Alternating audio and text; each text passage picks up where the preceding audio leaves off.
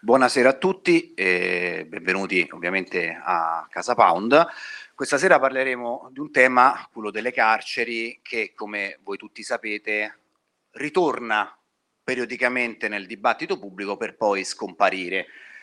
Ovviamente poi si parla tanto di riforme che però sono ferme al palo da penso un'eternità, si parla in continuazione di come migliorare il sistema penitenziario italiano, si parla che poi è tra, tra l'altro quello delle carceri non è soltanto un problema politico comunque di ordine pubblico, quindi quasi un, un problema pratico, ma è anche una questione, possiamo dire, filosofica, essendo una delle istituzioni più antiche eh, nella storia dell'uomo, quella delle prigioni, grandissimi intellettuali anche si sono confrontati con questo tema, mi sembra anche scontato citare uno come Michel Foucault, che insomma a metà degli anni 70 pubblicò il suo celebre Sorvegliare e punire, quindi si è sempre anche ci si è chiesti che cosa, quale sia il ruolo di un carcere, se nella sua funzione punitiva, nella sua funzione rieducativa,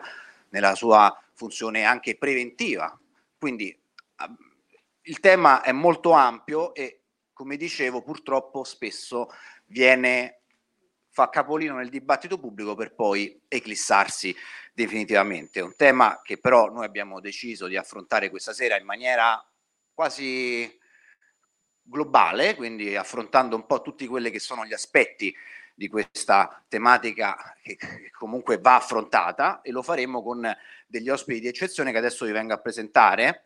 Partendo dalla mia destra abbiamo Elisabetta Zamparutti, che è membro del Comitato Europeo della Prevenzione della Tortura, nonché tesoriere dell'associazione Nessuno Tocchi Caino.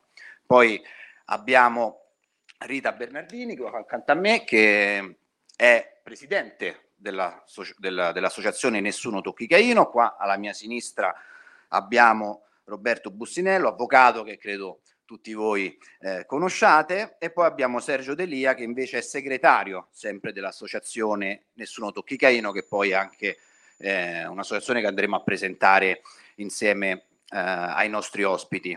Un'associazione che fin dalla sua fondazione, ci tengo a dirlo in via preliminare, ecco, si è sempre distinta per l'aiuto e, e, la tutela dei diritti dei detenuti. Quindi io vorrei cominciare proprio da Elisabetta chiedendole, eh, ah scusate se dovrebbe intervenire anche eh, Piero Sansonetti in collegamento, siamo in attesa eh, di un suo contatto e, e, poi doveva essere presente qui anche Andrea Colombo, giornalista, scrittore e editorialista del, del manifesto che però per un problema familiare ha dovuto purtroppo rinunciare a intervenire, però ecco, ci teneva e ci porta i suoi saluti.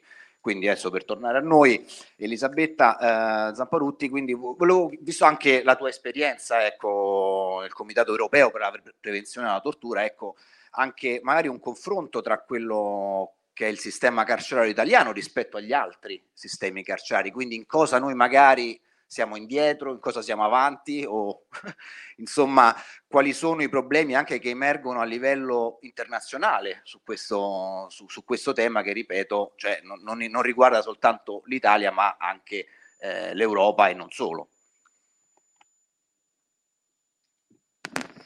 Valerio, io ti ringrazio, ringrazio anche tutti voi che siete davvero così numerosi presenti questa sera e ti ringrazio Valerio in particolare perché nell'introdurre questo nostro incontro hai fatto riferimento al carcere come questione anche, ma forse soprattutto filosofica. E, ed è una considerazione importante perché per noi il pensiero e la filosofia attiene a, a, al pensiero, alla visione, è, è l'elemento uh, creatore della realtà si parte sempre da un pensiero per poi riuscire a creare anche la realtà che eh, vorremmo vedere realizzata, realizzata nel mondo. Il pensiero e anche l'importanza della parola. Noi abbiamo scelto come associazione di chiamarci Nessuno Tucchi Caino, che è un uh, riferimento a, al, testo, al testo biblico, alla figura che eh, più di qualsiasi altra nell'immaginario non solo nostro, ma eh, possiamo dire di, di, tutto il mondo, è eh, il colpevole per eccellenza, quindi colui che ha ucciso addirittura il, il fratello. Abbiamo scelto quindi questa um, figura come eh, punto di riflessione su che e quale giustizia um, cre- creare, eh, costruire e, e, vi dico anche che nell'approfondire poi questa figura biblica eh, non solo abbiamo contribuito a una evoluzione anche della traduzione del testo sacro che originariamente diceva il Signore incontrò Caino, gli pose un segno sulla fronte affinché chiunque l'avesse incontrato non lo uccidesse noi quella parola uccidere, in particolare attraverso eh, Maria Teresa di Lascia, che è stata la scrittrice fondatrice di Nessuno Tocchi Caino insieme a Marco Pannella, eh, lei tradusse quella parola uccidere con toccare, cioè eh, il Signore pose su Caino un segno affinché chiunque l'avesse incontrato non, non, lo toccasse, cioè assegnare eh, la uh, intangibilità proprio della dignità umana al di là della mera fisicità, perché l'uomo è fatto appunto di fisico, è fatto anche di pensiero, è fatto di, eh, di dignità. E nell'approfondire anche la lettura uh, della, della Bibbia abbiamo scoperto che Caino, tut- insomma, perlomeno io sapevo che era destinato a errare, a, era allontanato dalla società. In realtà, continuando a leggere la Bibbia, abbiamo scoperto che Caino diventa costruttore di città. Quindi c'è un destino eh, segnato dal cambiamento, segnato dalla speranza che va eh, riconosciuta come diritto per chiunque di poter cambiare, di poter ehm, mutare nel corso della, della propria vita. Eh, abbiamo abitato eh, con, con, Marco Pannella, con, con Sergio, con Rita, posso dire le carceri del nostro paese, le conosciamo, le conosciamo bene, poi interverrà in particolare Rita per descrivere qual è anche la situazione attuale degli istituti penitenziari del nostro paese e poi grazie a questa grande opportunità che ho avuto di far parte del Comitato europeo per la prevenzione della tortura, che è un organismo del Consiglio d'Europa. Il Consiglio d'Europa è l'organizzazione più antica del nostro continente che si è fondata non tanto su questioni, possiamo dire, economiche come è accaduto per l'Unione Europea, ma fin dall'inizio si è voluta costituire sul riconoscimento di quelli che sono i diritti umani, i diritti sociali e che devono valere per, ehm, per chiunque e che ha ritenuto di dotarsi di un organismo di monitoraggio delle condizioni eh, di vita in tutti i luoghi di privazione della libertà personale, quindi anche le carceri. Io di carceri ne ho visitate molte e mh, posso dire che nonostante tutti i paesi diciamo, del, del Consiglio d'Europa prevedano che eh, gli istituti penitenziari debbano tendere alla rieducazione, debbano rieducare chi eh, viene eh, lì eh, ristretto, io oh, posso dire di non aver visto um, da nessuna parte, come posso dire, il carcere perfetto, il carcere modello, il carcere che funziona. Magari non sono stata personalmente nei paesi scandinavi, c'è questo mito della Norvegia, della Svezia, della Finlandia come luoghi con le carceri paradisiache, ho letto i rapporti relativi alle condizioni eh, carcerarie di questi paesi e nonostante materialmente possano esserci eh, condizioni migliori, in ogni caso eh, presentano tutti dei, dei, problemi. Poi è chiaro che ci sono condizioni, ma soprattutto materiali, eh, molto più degradanti, molto più critiche, penso a quello che ho visto o quello che ho letto relativo ai paesi, in particolare dell'est, dell'est Europa, mm, eh, insomma, condizioni davvero um, molto posso dire anche inimmaginabili, magari celle da 9 metri quadrati con anche 4-5 persone costrette a fare il turno per dormire, insomma magari anche in paesi inaspettati eh, dove è nata la, la, la, cultura europea, penso anche a, ad alcuni rapporti relativi alla Grecia, ecco purtroppo accade che dove appunto è nata la nostra cultura, eh, in realtà si veda il naufragio anche della nostra cultura visitando, visitando questi, questi luoghi. E ricordo anche, non a caso, penso Papa Francesco due volte si è recato in Grecia, magari eh, appunto a vedere luoghi di, di privazione della, uh, della libertà personale.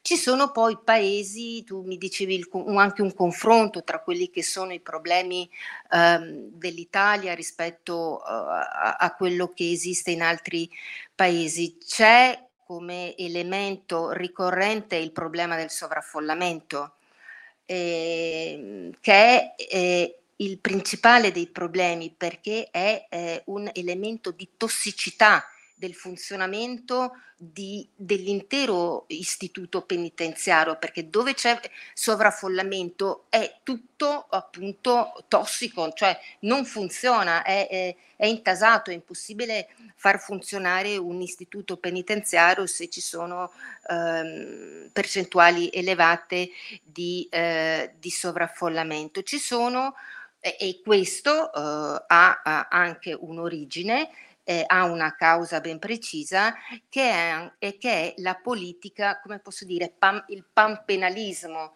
cioè il criminalizzare eh, comportamenti, l'introduzione, eh, come dire, bulimica di, di, di, di, reati, per cui il destino di molte persone è quello di, finire, finire, in carcere. E, e, e rispetto a questo bisogna anche stare attenti a, a, quello che sta emergendo anche dagli ultimi rapporti um, di, di, di, monitoraggio nello spazio del Consiglio d'Europa, dove si assiste per esempio a un innalzamento delle percentuali di misure alternative. Uno può pensare che in realtà la misura alternativa è alternativa al carcere, ma a ben vedere eh, aumenta la popolazione carceraria, ma aumentano anche le misure alternative, quindi va, va, il fenomeno va letto insieme e ha sempre all'origine, ri, ripeto, questo eh, continuo ricorso al diritto penale come strumento per governare qualsiasi problema sociale. qualsiasi problema sociale si, si, si manifesta, da, da, da, qualsiasi problema sociale, ce ne sono tantissimi, purtroppo sempre più si ricorre al diritto penale, cioè alla punizione come eh, risposta politica a, a, al problema stesso che deve trovare invece un'altra soluzione. Ci sono alcune eccezioni ne spa- nello spazio del Consiglio d'Europa che hanno cercato di ridurre, di contenere eh, la punizione come eh, forma appunto di, eh, di governo dei, dei, dei, problemi ed è fondamentalmente l'Olanda. Uh, L'Olanda attraverso una politica di depenalizzazione eh, è riuscita a ridurre la popolazione carceraria al punto da avere le, alcune carceri completamente vuote. Ed è, eh, si è posto lì il problema eh, della uh, vita di chi in carcere ci lavora, quindi del personale penitenziario, che eh, ha trovato come risposta uh, la idea di eh, affittare le carceri eh, olandesi a quei paesi che invece hanno un problema di sovrappopolazione e non sanno dove allocarli e, e, e quindi hanno magari preso in affitto oh, le carceri olandesi, sono anche lì paesi prevalentemente eh, nordici. Ho visto peraltro proprio oggi anche la notizia che anche in Kosovo eh, si stanno mettendo a disposizione di, di, di altri paesi le carceri, perché carceri peraltro costruite con grandi contributi degli Stati Uniti, quindi anche carceri, mh, mm, tra virgolette, fatte bene. Eh, ecco. Mm, quindi questo è, è, è quello che, che sta uh, accadendo. Posso dire, e ritornando a, alla filosofia, all'importanza del pensiero, all'importanza della parola, che una riflessione va fatta anche sul nome di questi istituti, si chiamano istituti penali, penitenziari e la parola stessa evidenzia come siano dei luoghi prettamente di eh, pena, di punizione, di, di, patimento.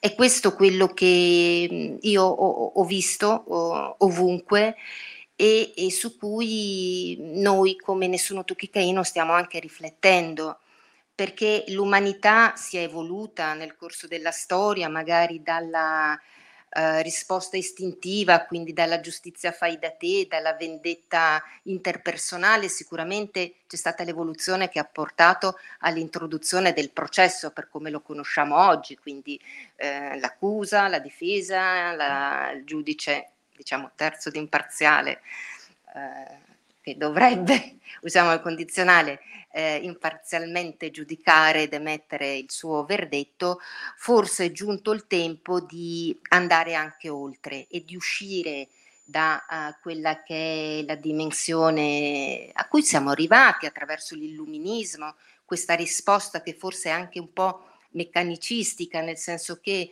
viene commisurato la gravità del fatto reato con un tanto di privazione di libertà personale. No, commetti questo, ti tolgo 5 anni, ti tolgo 10 anni, ti tolgo 20 anni, non so. E siamo riusciti a dare questa risposta. Forse si può pensare di andare oltre e, e proprio per questo ci ispiriamo anche a quello che è stata ehm, la filosofia ecco, di un filosofo tedesco Gustav Radbruch, cui poi si ispirò in Italia molto anche Aldo Moro, che diceva che più che cercare un diritto penale migliore, quindi di migliorare sempre questo diritto penale che in realtà andiamo sempre di più ad ingolfarlo, è arrivato il momento di cercare qualcosa di meglio del diritto penale facendo riferimento a, a forme di giustizia eh, che siano più di riconciliazione, di riparazione del danno arrecato, del male fatto. E in questo senso vengono anche in soccorso mh, mm, paesi mh, mm, come il Sudafrica di Nelson Mandela che eh, affrontò la, e arrivò a chiudere l'apartheid con la istituzione di commissioni di verità e riconciliazione e lo stesso è avvenuto in Ruanda dove eh, negli anni 90 un genocidio eh, causò la morte quasi di più della metà eh, degli abitanti di questo piccolo paese e, e, chiaramente lì che cosa hanno fatto? Non riuscivano con gli strumenti della giustizia, tra virgolette, occidentale, cioè la nostra, a fare giustizia, non avevano più magistrati, non potevano neanche più giudicare, era, era troppa eh, l'umanità coinvolta in quella tragedia, per cui hanno fatto ricorso, con questo chiudo, alle tradizioni, cioè hanno fatto ricorso a forme di giustizia tradizionali, si chiamavano le corti della gacciaccia, cioè forme nei villaggi in cui la collettività si riuniva e partivano dal, mh, mm, rico, dal parlare del male subito e del male inferto. E in questo modo cercando di arrivare ad un riconoscimento reciproco, ad una verità eh, e da lì a, a cercare di eh, riparare e guarire. Questo per dire che cosa? Che ci può anche essere un richiamo intelligente alle tradizioni, l'importante è eh, adattarlo a, a ciò che siamo oggi e orientarlo a quelli che sono i diritti umani universali come storicamente acquisiti. Quindi ecco, io penso che dalla giustizia riparativa, che magari guarda all'antico, no? si possa in realtà prefigurare un futuro migliore e, e salvifico.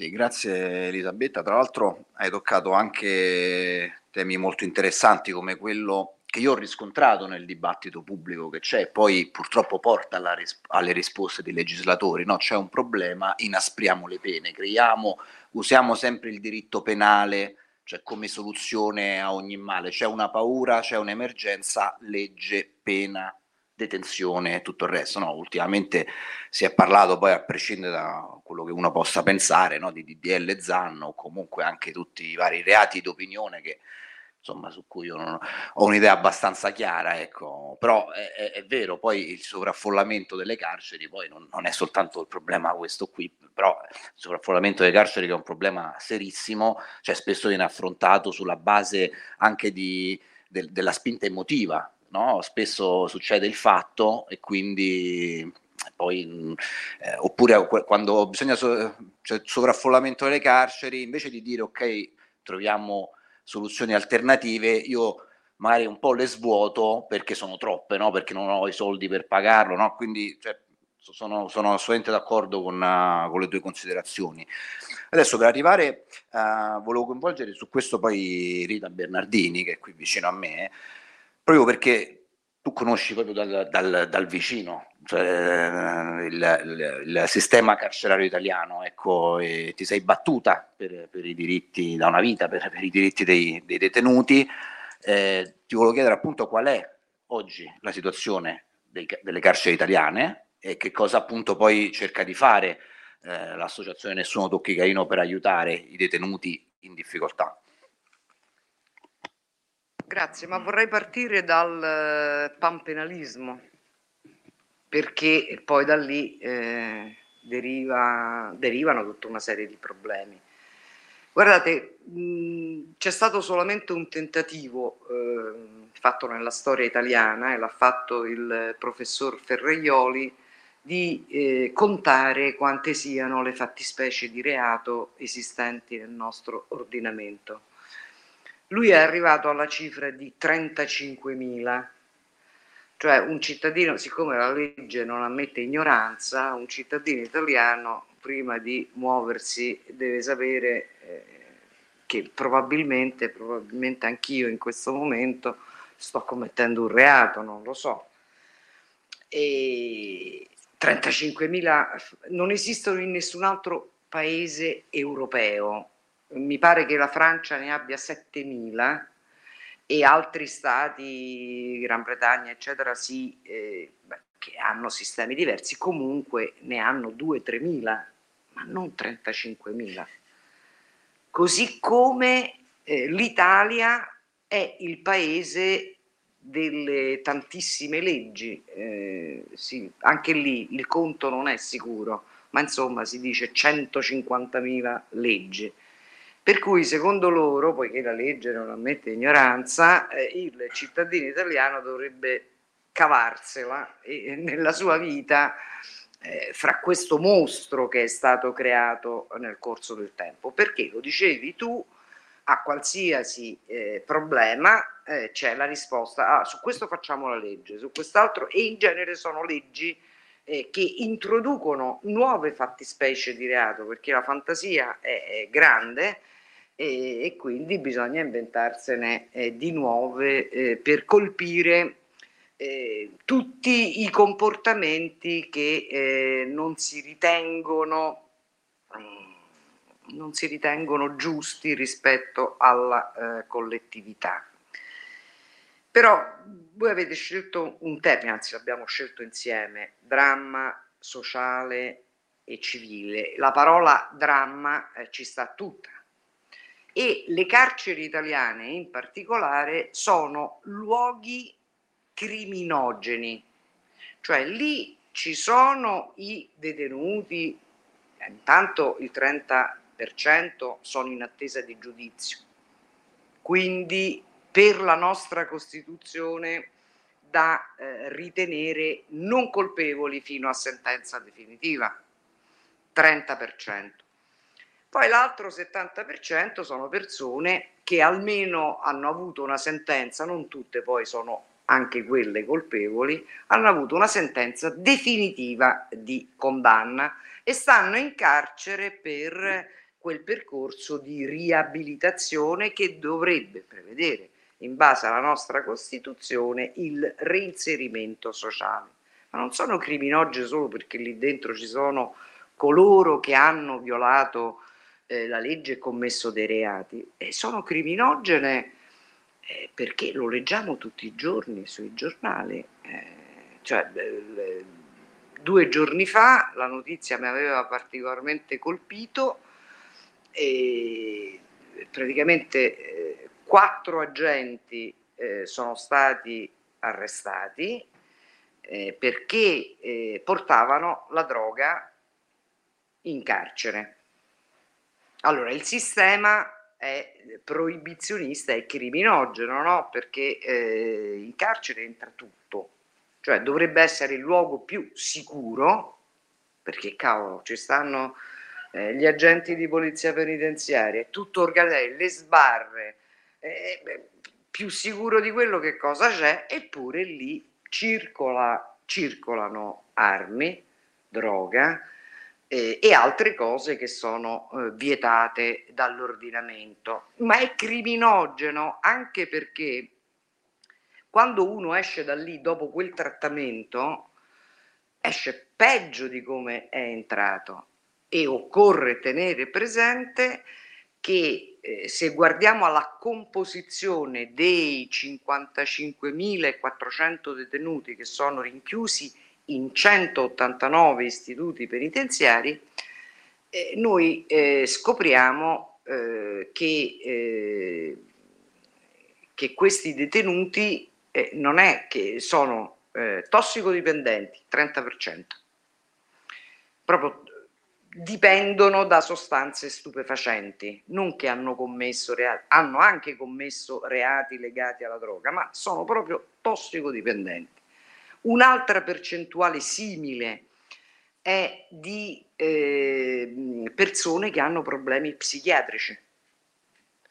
È stata fatta tutta un'opera in questi eh, ultimi decenni di smantellamento e quindi di risorse tolte a quei dipartimenti che, che c'erano sul territorio che si occupavano per prevenzione delle persone che avevano eh, questo tipo di problemi. Poi ci sono i poveri, perché cioè, se andiamo a vedere buona parte di queste persone provengono dalle zone più disagiate dal, paese. Se noi, cioè qui a Roma pensiamo tutti magari a Tor Bella Monaca, no? Eh, che ne so, a Napoli, a Scampia. Eh. Se andiamo a vedere i tassi diciamo di criminalità, ma di reati che vengono commessi in quei posti dove non ci sono strutture sociali, dove non ci sono infrastrutture, dove le scuole non funzionano e c'è un alto abbandono scolastico, scopriamo che lì è molto più facile commettere un reato eh, che non eh, a Monteverde, a Roma o al centro storico, insomma. E, questo è evidente. Poi ci sono gli stranieri.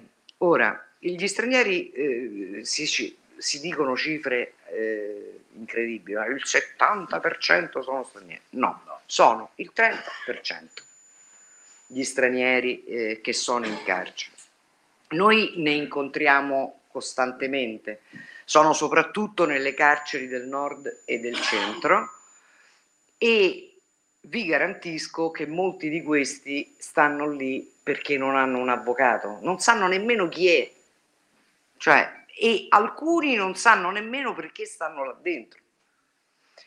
Addirittura ci sono casi, a me è capitato di vederlo a Regina Celi, di eh, persone straniere, eh, in quell'epoca erano, eh, quel gruppo che io ho visto erano rumeni, che commettevano un reato per farsi scoprire e per poter passare l'inverno in carcere, dove almeno c'aveva, e, e Regina Ceri non è che sia tutta sta bellezza, insomma, e, e avevano vitto e alloggio e potevano Ecco, purtroppo un letto e purtroppo questa è la situazione. Allora, noi eh, concentriamo molto la nostra azione sul rispetto della legge a partire dalla legge fondamentale, che non parla di carcere, la parola carcere nella nostra Costituzione non c'è mai scritta.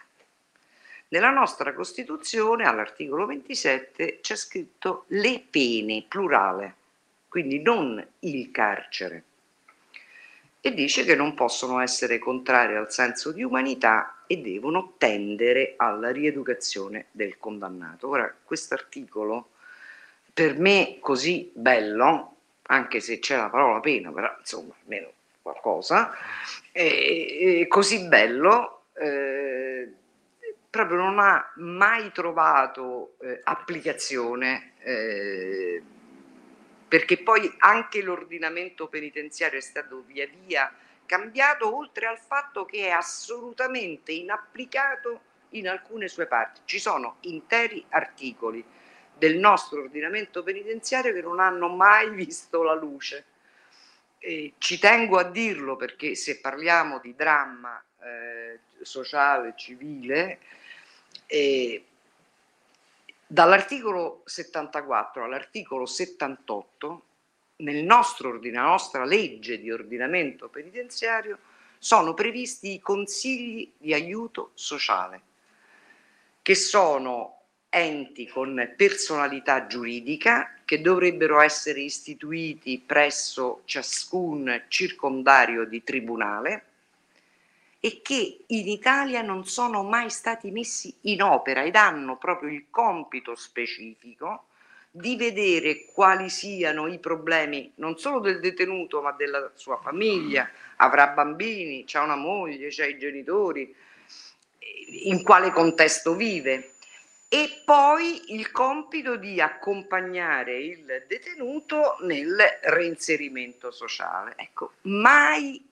istituiti. L'unico che esiste in Italia ed è di pochi mesi fa di un presidente di tribunale, quello di Palermo, Balsamo, che ha, il dottor Balsamo, che ha ascoltato una trasmissione di Radio Radicale in cui io mi arrabbiavo perché non erano mai stati istituiti. Dice, sai che faccio? Me lo faccio io. L'ha fatto. Non so come sta andando avanti, però almeno eh, ci ha provato.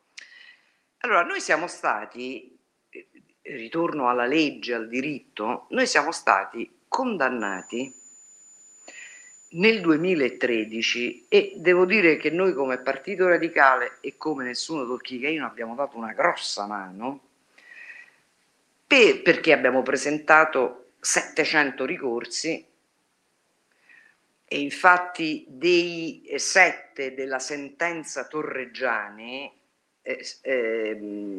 dei sette della sentenza Torreggiani quattro erano nostri che sono stati tirati fuori da quei 700 dove l'Italia è stata condannata una cosa vergognosa per sistematici trattamenti inumani e degradanti, cioè per violazione dell'articolo 3 della Convenzione europea dei diritti dell'uomo, cioè non come nel 2009 che c'è stato il caso Sulemanovic, che era uno nel carcere di Rebibbia.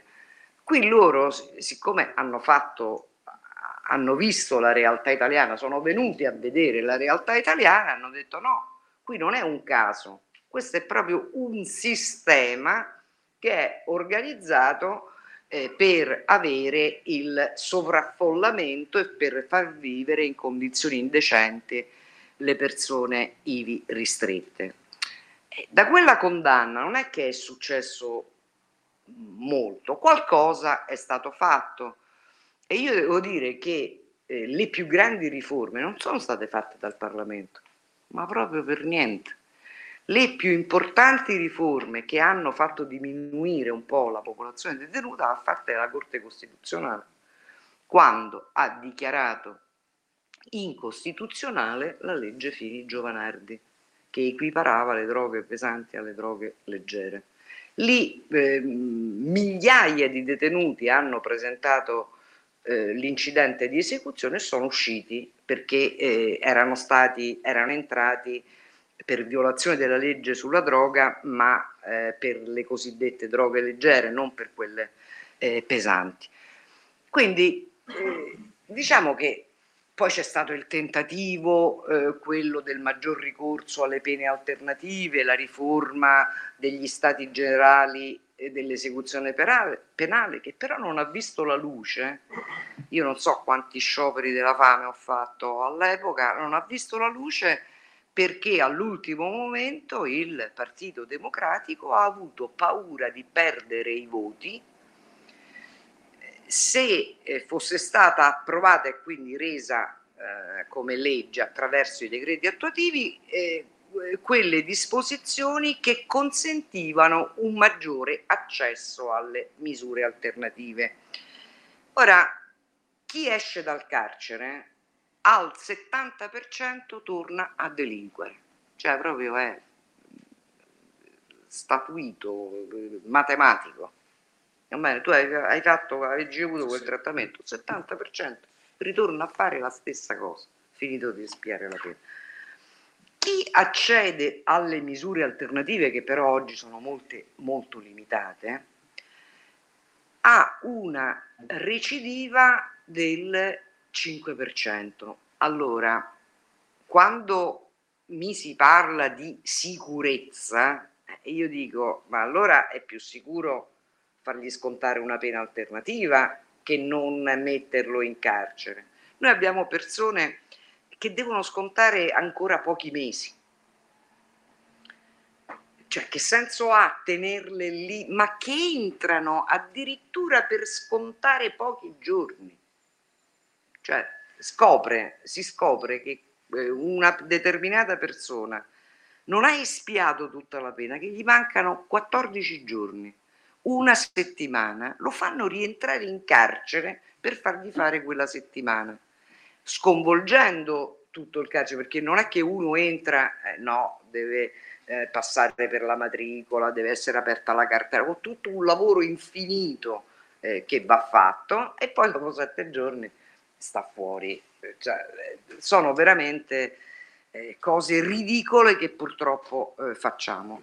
Allora, però, venendo e concludendo, sul nostro incontro oggi qui, io credo che ci sono delle cose che possiamo fare assieme. E eh, non nego che avendo postato sul mio profilo Facebook che sarei venuta qua, hanno come, sono cominciati tutti gli insulti, eh, ma no, vai dai fascisti, ma come, ma come ti permetti, ma con quelli non si parla, ma che cosa vuoi che...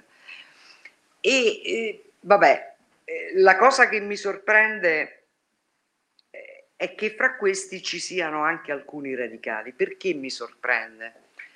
Perché o non hanno capito niente della storia radicale, perché Pannella è stato il primo che ha fatto il faccia a faccia con Almirante, quando, quando era l'epoca in cui lo slogan che si gridava nelle piazze eh, fascista carogna nella fogna, insomma, una cosa del genere.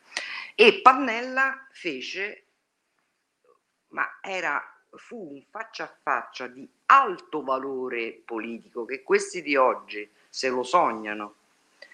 Eh, così come ho dovuto ricordare che Massimo Bordin è venuto qui, credo proprio nella sede di Casa Pound, ha fatto una conferenza stampa insieme a voi su Radio Radic- sui 35 anni eh, di eh, Radio Radicale, ma lo stesso eh, ha fatto quello che conduce Radio Carcere, Riccardo Arena, ma credo eh, anche voi avete avuto contatti, chiunque. Io sono andata a visitare, mi pare che fosse il carcere di Viterbo, il Mamma Gialla insieme ad esponenti, non mi pare, di Casa Pound. Siamo andati proprio insieme eh, perché loro volevano verificare le condizioni di detenzione di alcuni loro esponenti che si trovavano eh, là rinchiusi. E abbiamo fatto un lavoro eccellente insieme perché abbiamo potuto denunciare tutta una serie di eh, situazioni in cui i diritti umani non, non trovavano spazio, in cui era lo Stato che violava la sua stessa legalità. E ricordo che Marco diceva l'Italia non è uno Stato di diritto, l'Italia non è democratica. Cioè, guardate che è un'affermazione pesante, tant'è vero che ci stimolava noi eh, nel combattere queste battaglie per il rispetto della legge fondamentale e dei diritti umani fondamentali, di rivolgerci alle giurisdizioni superiori. E quindi Corte Costituzionale, Corte Europea dei diritti dell'uomo, quindi con la convenzione che l'Italia ha sottoscritto, sottoscrive tutto però poi all'atto dei fatti non rispetta niente. E eh, credo che questo sia quello che eh, dobbiamo continuare a fare. Noi, come Nessuno Tocchi Caino e come Partito Radicale, ci battiamo anche contro l'ergastolo stativo. Noi siamo contro l'ergastolo. E, in particolare quella forma di ergastolo eh, che non prevede eh, che tu possa uscire dal carcere se non ti sei pentito. E anche lì, con un lavoro fatto anno dopo anno, eccetera, c'è stata la Corte europea dei diritti dell'uomo con la sentenza Viola eh, che ha eh, contestato la legge italiana e anche poi successivamente la Corte Costituzionale, per cui adesso si stanno arrabattando in Parlamento perché siccome c'è stata una sentenza della Corte Costituzionale contro l'ergastolo stativo, si stanno arrabattando in Parlamento per rendere vana quella sentenza, cioè per, per eh, rimetterlo magari peggio di prima, cioè, eh, quando loro hanno l'obbligo di eh, assecondare, perché gli ha dato tempo fino a maggio, eh, quella eh, sentenza. Per cui, sai, il, chi è il meno garantito quando sono le istituzioni a non rispettare le leggi? Il più povero, il più indifeso, quello che non ha gli strumenti. Eh, gli altri, bene o male, si arrangiano, ma se vogliamo una giustizia che tuteli soprattutto le persone eh, che hanno meno mezzi, anche culturali, eh beh, eh, credo che dobbiamo darci molto da fare.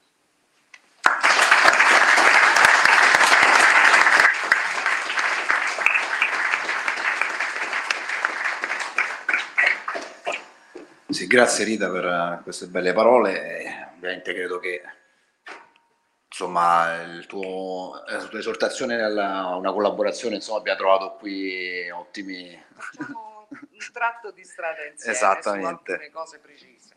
Esattamente, una cosa che mi ha colpito del tuo intervento, su cui effettivamente non avevo neanche riflettuto, no? che l'articolo della Costituzione che riguarda le pene, appunto, non i carceri, non menziona il carcere. E questo perché poi alla fine eh, se ne parla, no? Cioè se il sistema non funziona, se il sistema sembra a tratti irriformabile, alcuni hanno detto ma magari le pene che, oh, possono anche essere scontate altrove, no? non, quindi il problema magari del carcere come istituzione, cioè se è un'istituzione che vada superata e questa è la tesi che ha sempre sostenuto Sergio, no? E anzi ti volevo chiedere proprio Sergio di, di approfondire, no? Cioè perché a, di primo acchito può sembrare una cosa folle, no? Aboliamo le carceri, quindi uno pensa, no? I detenuti scappano e uccidono tutti, no? Questo è un po' quello che uno può pensare. Esatto, superano, uccidono, fanno tutto. Ecco, non credo che sia così, insomma, perlomeno non la tua proposta. E, no, appunto, ti chiedevo proprio questo, ecco, di approfondire questa tua, questa tua visione. Tanto grazie Valerio, grazie a tutti per aver ospitato questa occasione di incontro, di riflessione, eh, insomma, proprio perché eh, non scontata, mai sarebbe stata scontata una cosa diversa. Noi in una, ma poi in realtà l'altro giorno c'eravamo, in un circolo dell'Arci di origini anarchiche con uh, credo che eh, sia stata la prima casa del popolo in, eh, in Italia, Massenzatico, in provincia di, di Reggio Emilia. No, ci immaginavano tutti mm, più come dire, coerenti con noi stessi, con noi stessi in, quella, in quella situazione lì. Ma anche lì è successo casino, perché cosa è successo? È successo che a un certo punto si è presentato Carlo Giovanardi. Che ci fa Carlo Giovanardi? Primo, in una casa del popolo, in un circolo dell'arte, anarchico peraltro, e poi con, con nessuno tocchi Caino. Ma se noi, in realtà tutti si dovrebbero, eh, si è pure iscritto a, nessuno, a nessuno tocchi Caino, noi, apriti cielo, miei carissimi, anzi diciamo, carissime compagne di militanza eh, politica, detto, no è troppo, non solo Giovanardi, ma poi andate pure a casa Pound, no? Io credo che questo sia la cifra di un connotato che è quello di nessuno tocchi Caino. Intanto nessuno tocchi Caino. Se Carlo Giovanardi è Caino, anche per lui vale il nostro nessuno tocchi. E qual è il, il reato di Carlo Giovanardi? Avere avuto posizioni opposte alle nostre, per, per esempio, magari più vicino alle vostre per quanto riguarda la questione della regolamentazione, del, di come si governa il fenomeno sociale della tossicodipendenza. No? Quindi Carlo Giovanardi, no, tutti sì, ma lui no, no non mi iscrivo perché c'è Carlo Giovanardi. Poi stasera magari ci sentiranno, è stato opportuno quello che ha detto Rita, ha richiamato alcune cose Pannella che va a un congresso, per la prima volta un politico che va a un congresso di uno che sta fuori dell'arco costituzionale, no? il congresso del movimento sociale italiano, c'è stato solo il confronto televisivo, è andato a...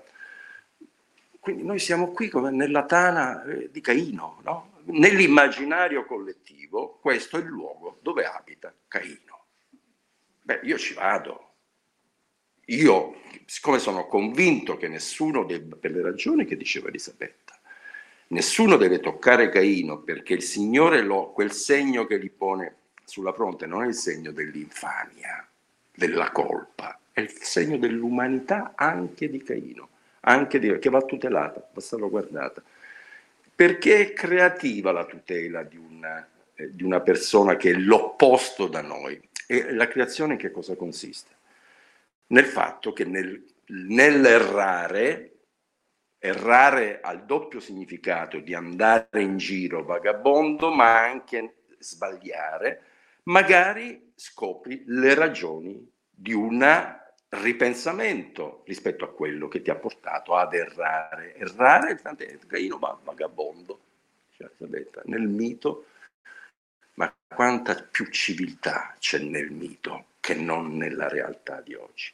Oggi Caino è interdetto, Caino non può errare, non solo non può sbagliare perché diventa un marchio d'infamia quell'errore, quell'errare, ma non può neanche andare in giro, per cui non c'è semi-libertà, non c'è permesso premio, non c'è nulla, non c'è la possibilità di costruire città, riparare a quello che uno, che uno ha fatto.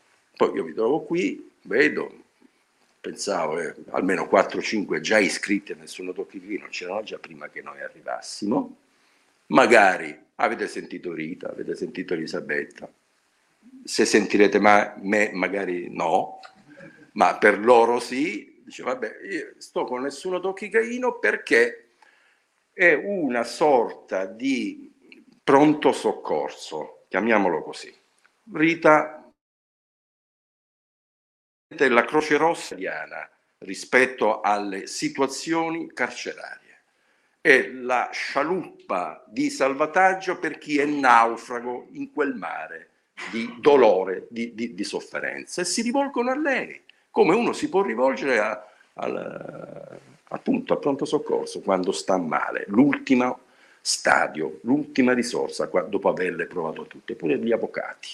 Alla fine si scoprono che gli avvocati non fanno un cazzo e che Rita Bernardina gli può risolvere lei i problemi. E quindi lei è diventata una sorta di SOS, di numero verde suo, nel quale tutti si parenti riuniti per raccontare la storia di uno che sta soffrendo, sta male, eccetera.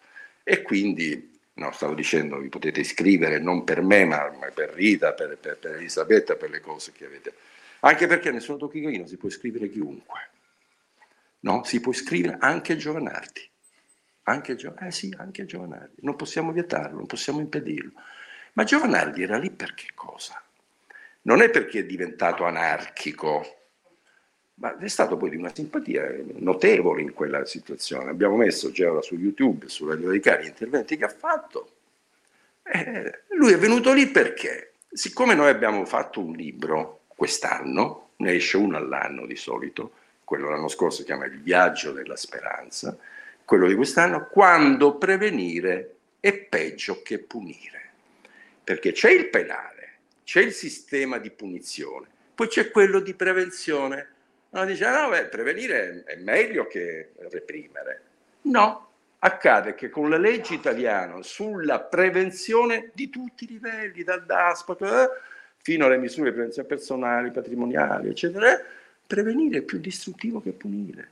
Perché i sistemi di prevenzione, nel nome della lotta al male assoluto, che di volta in volta è il terrorismo, la mafia, poi anche il, no, no, no, c'è il Covid, è diventato il male assoluto pure il Covid, tutto quello, il sistema di prevenzione ha portato a misure che uno dice no, preferisco andare in galera e starmene in galera, mi privo della libertà, perché privare della propria dignità da un lato, di imprenditore, di lavoratore, la dignità di fare impresa, perché sei interdetto, perché c'è un prefetto che dice no, tu c'è e lo faccio per il tuo bene.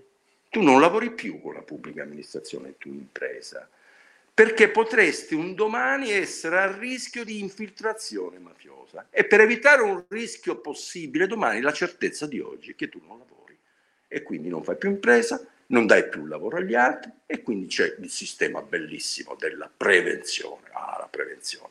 No.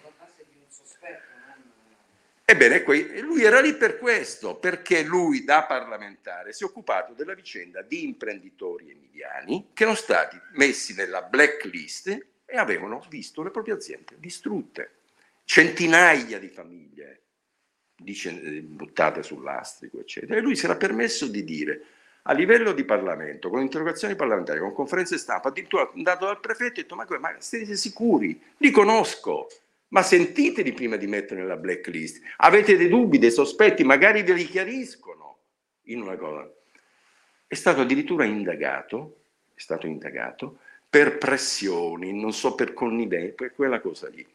E il Parlamento, il Senato addirittura ha dato ragione a lui dopo due o tre anni, no, fa parte del suo potere, eh, prerogative parlamentari fare quello che ha fatto e ha invitato eh, la magistratura a sospendere il procedimento. La magistratura se n'è fregata, ha sollevato conflitto eh, di, tra poteri dello Stato e quindi è andata alla Corte Costituzionale. Lui era lì a parlare della prevenzione, cioè, si è iscritto, vabbè, si è iscritto non possiamo impedire a nessuno di voi di iscriversi perché nessuno tocchi Gaino, per statuto, anche lo statuto del partito, si può iscrivere.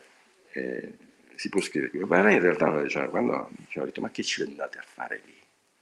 Cosa ci andate a fare? A casa Pound. Ma io li capisco, perché noi dovremmo andare di più nelle case del popolo, dovremmo andare più nelle sezioni del Partito Democratico. Do, mm, sì, so, reinventiamo se non ci sono. Dovremmo andare di più nelle sezioni, ahimè, ahimè anche del, dei 5 Stelle, nelle sezioni, ci stanno, tutto online, nelle sezioni del, della Lega, dobbiamo andare di più nelle. Dobbiamo andare nelle sezioni del 99% del, dell'arco parlamentare. Se noi dovessimo convincere, come io voglio che, che ciò avvenga, non vincere contro qualcuno, ma convincere qualcuno, perché qualsiasi proposta di riduzione del danno, e Rita si occupa di questo, della riduzione del danno costituito da un luogo che si chiama carcere. Okay? Qualsiasi proposta ragionevole, la liberazione anticipata speciale. Ci sono stati cinque, da cinque anni a questa parte che non ci sono state misure deflattive in questo senso, ti comporti in carcere, non hai fatto casino, non hai creato problemi alla custodia, non hai fatto niente, invece di prendere 45 anni ne prendi 70, dagli ultimi 5 anni a questa parte. Ma con i più di due anni in cui non ha potuto usufruire dei suoi diritti costituzionali, c'è questa proposta. Oh, dobbiamo andare nelle sezioni di quei partiti, perché quelli che sono contrari a questa ragionevole cosa sono loro, magari voi no, quindi che cosa siamo venuti a fare qui? Eh, è vero, dovremmo andare in quelle, in quelle sezioni, in quei, in quei partiti. Ora vi dico i motivi per cui non vi dovete iscrivere a nessuno tocchi che, ma questa è una mia supposizione, forse sua. Ma tu questa è una posizione radicale. Allora, a me non piace che nell'articolo 27, vabbè, piace, eh, non c'è scritto carcere, beh, non c'è scritto, però c'è scritto pene. Pene. Io non so, dalla padella alla brace. Preferisci una pena o preferisci il carcere? Preferisci soffrire o preferisci essere privato della libertà? Io non so quantificare. C'è la privazione di un bene supremo che è la libertà e poi c'è un, un male supremo che è quello del dolore, della sofferenza, a cui uno, della tortura, a cui uno non resiste. Cioè, è? Devo scegliere se deve essere pene più tipi di sofferenza in alternativa al carcere. Allora, eh, sì, andiamo insieme nelle carceri, facciamo delle iniziative. Io sono convinto accadrà quello che sempre di più accade a me ogni volta che entro in un carcere e quando ne escono. Proprio il senso di nausea, il senso di quando uno si trova in una situazione, in una dimensione fuori dal tempo e fuori dal mondo proprio di straniamento. Tu arrivi all'ingresso, si apre un portone, poi se ne apre un altro, poi un altro, per una sorta di scatole cinesi di, cose che si aprono e si chiudono, si aprono e si chiudono. Poi arrivi nel buco più interno e lì c'è appunto i tre metri quadrati in cui tu hai una, due, tre persone che vivono vivono tra mille virgolette quella realtà, no? Che ci sia la muffa o che non ci sia la muffa, che ci siano i letti a castello o non ci siano i letti a castello, che ci sia la cura non ci sia la cura, in realtà non c'è nulla, ci sono le muffe, ci sono i letti a castello e non ci sono le cure. Okay? E lì dentro ci sono persone, ci sono persone, no? Ci sono persone ci sono organizzazioni non soltanto private, ma anche istituzioni a tutela dei diritti degli animali. Degli animali. Non puoi tenerli tot tempo chiusi in un posto, non puoi tenerli in troppi nello stesso posto, non puoi, devi garantire il minimo spazio. E quel senso di nausea, di estraneamento, di disumanità, di disumanizzazione. Io ogni volta che entro, dal, entro nel carcere e poi ne esco, dico ma dove sono stato? Com'è possibile che accada ancora questo? Che ci siano dei luoghi dedicati a incutere paura, certo anche, c'è 41 bis, c'è, ma sofferenza, dolore. Abbiamo abolito alcuni istituti, alcuni luoghi della storia della civiltà umana perché contrari alla civiltà umana, li abbiamo chiusi, li abbiamo aboliti, no? E in realtà abbiamo mantenuto il carcere dove c'è il concentrato di tutto ciò che di disumano abbiamo abolito. Sono lì. Le carceri sono diventate dei manicomi, non ci sono più i manicomi. L'incidenza della malattia mentale in carcere è, elevatissima sono diventati dei luoghi in cui abbiamo i malati. Ma, cioè, prima avevamo i lazzaretti, non ci sono i lazzaretti, ora gli ospedali sono diventati dei lazzaretti. Persone hanno perso la vista, hanno perso l'udito, hanno perso i denti, hanno perso il cuore, hanno perso una, una gamba, eccetera. Ma tu dici perché hanno perso questo?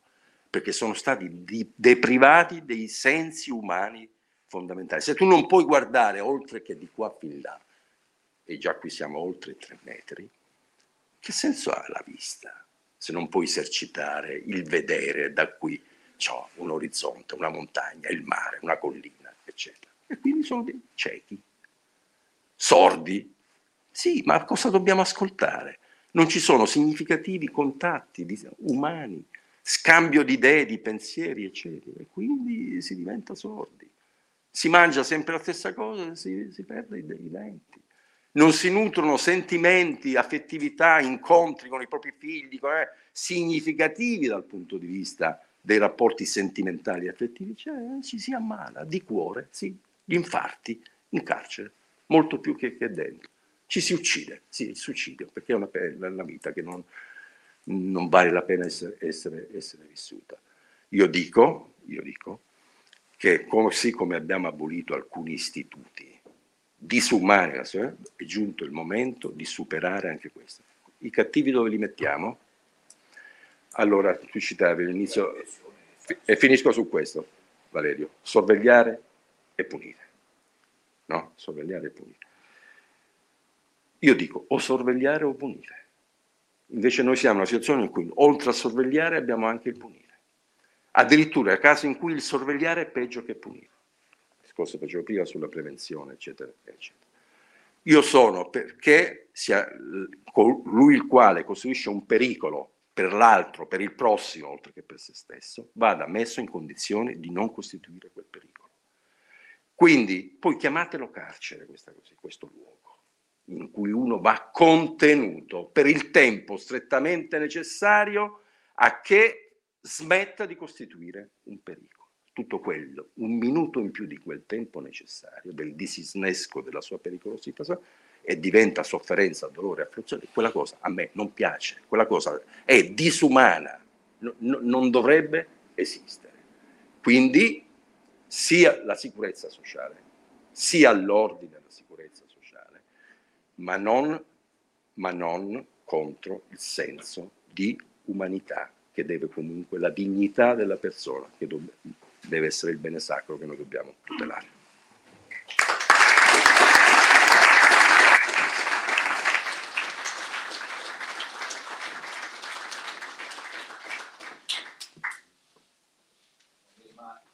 Non mi rimane che coinvolgere eh, Roberto Bussinello e tra l'altro mi volevo ricollegare anche a quello che aveva detto prima Rita, no? il fatto che l'Italia sia una nazione piena di leggi, soprattutto piena di fattispecie di reato, no? E quindi, eh, come si dice, ignoranza legis non excusat, però la gente non può neanche impararsi no? tutte queste, questa serie di leggi.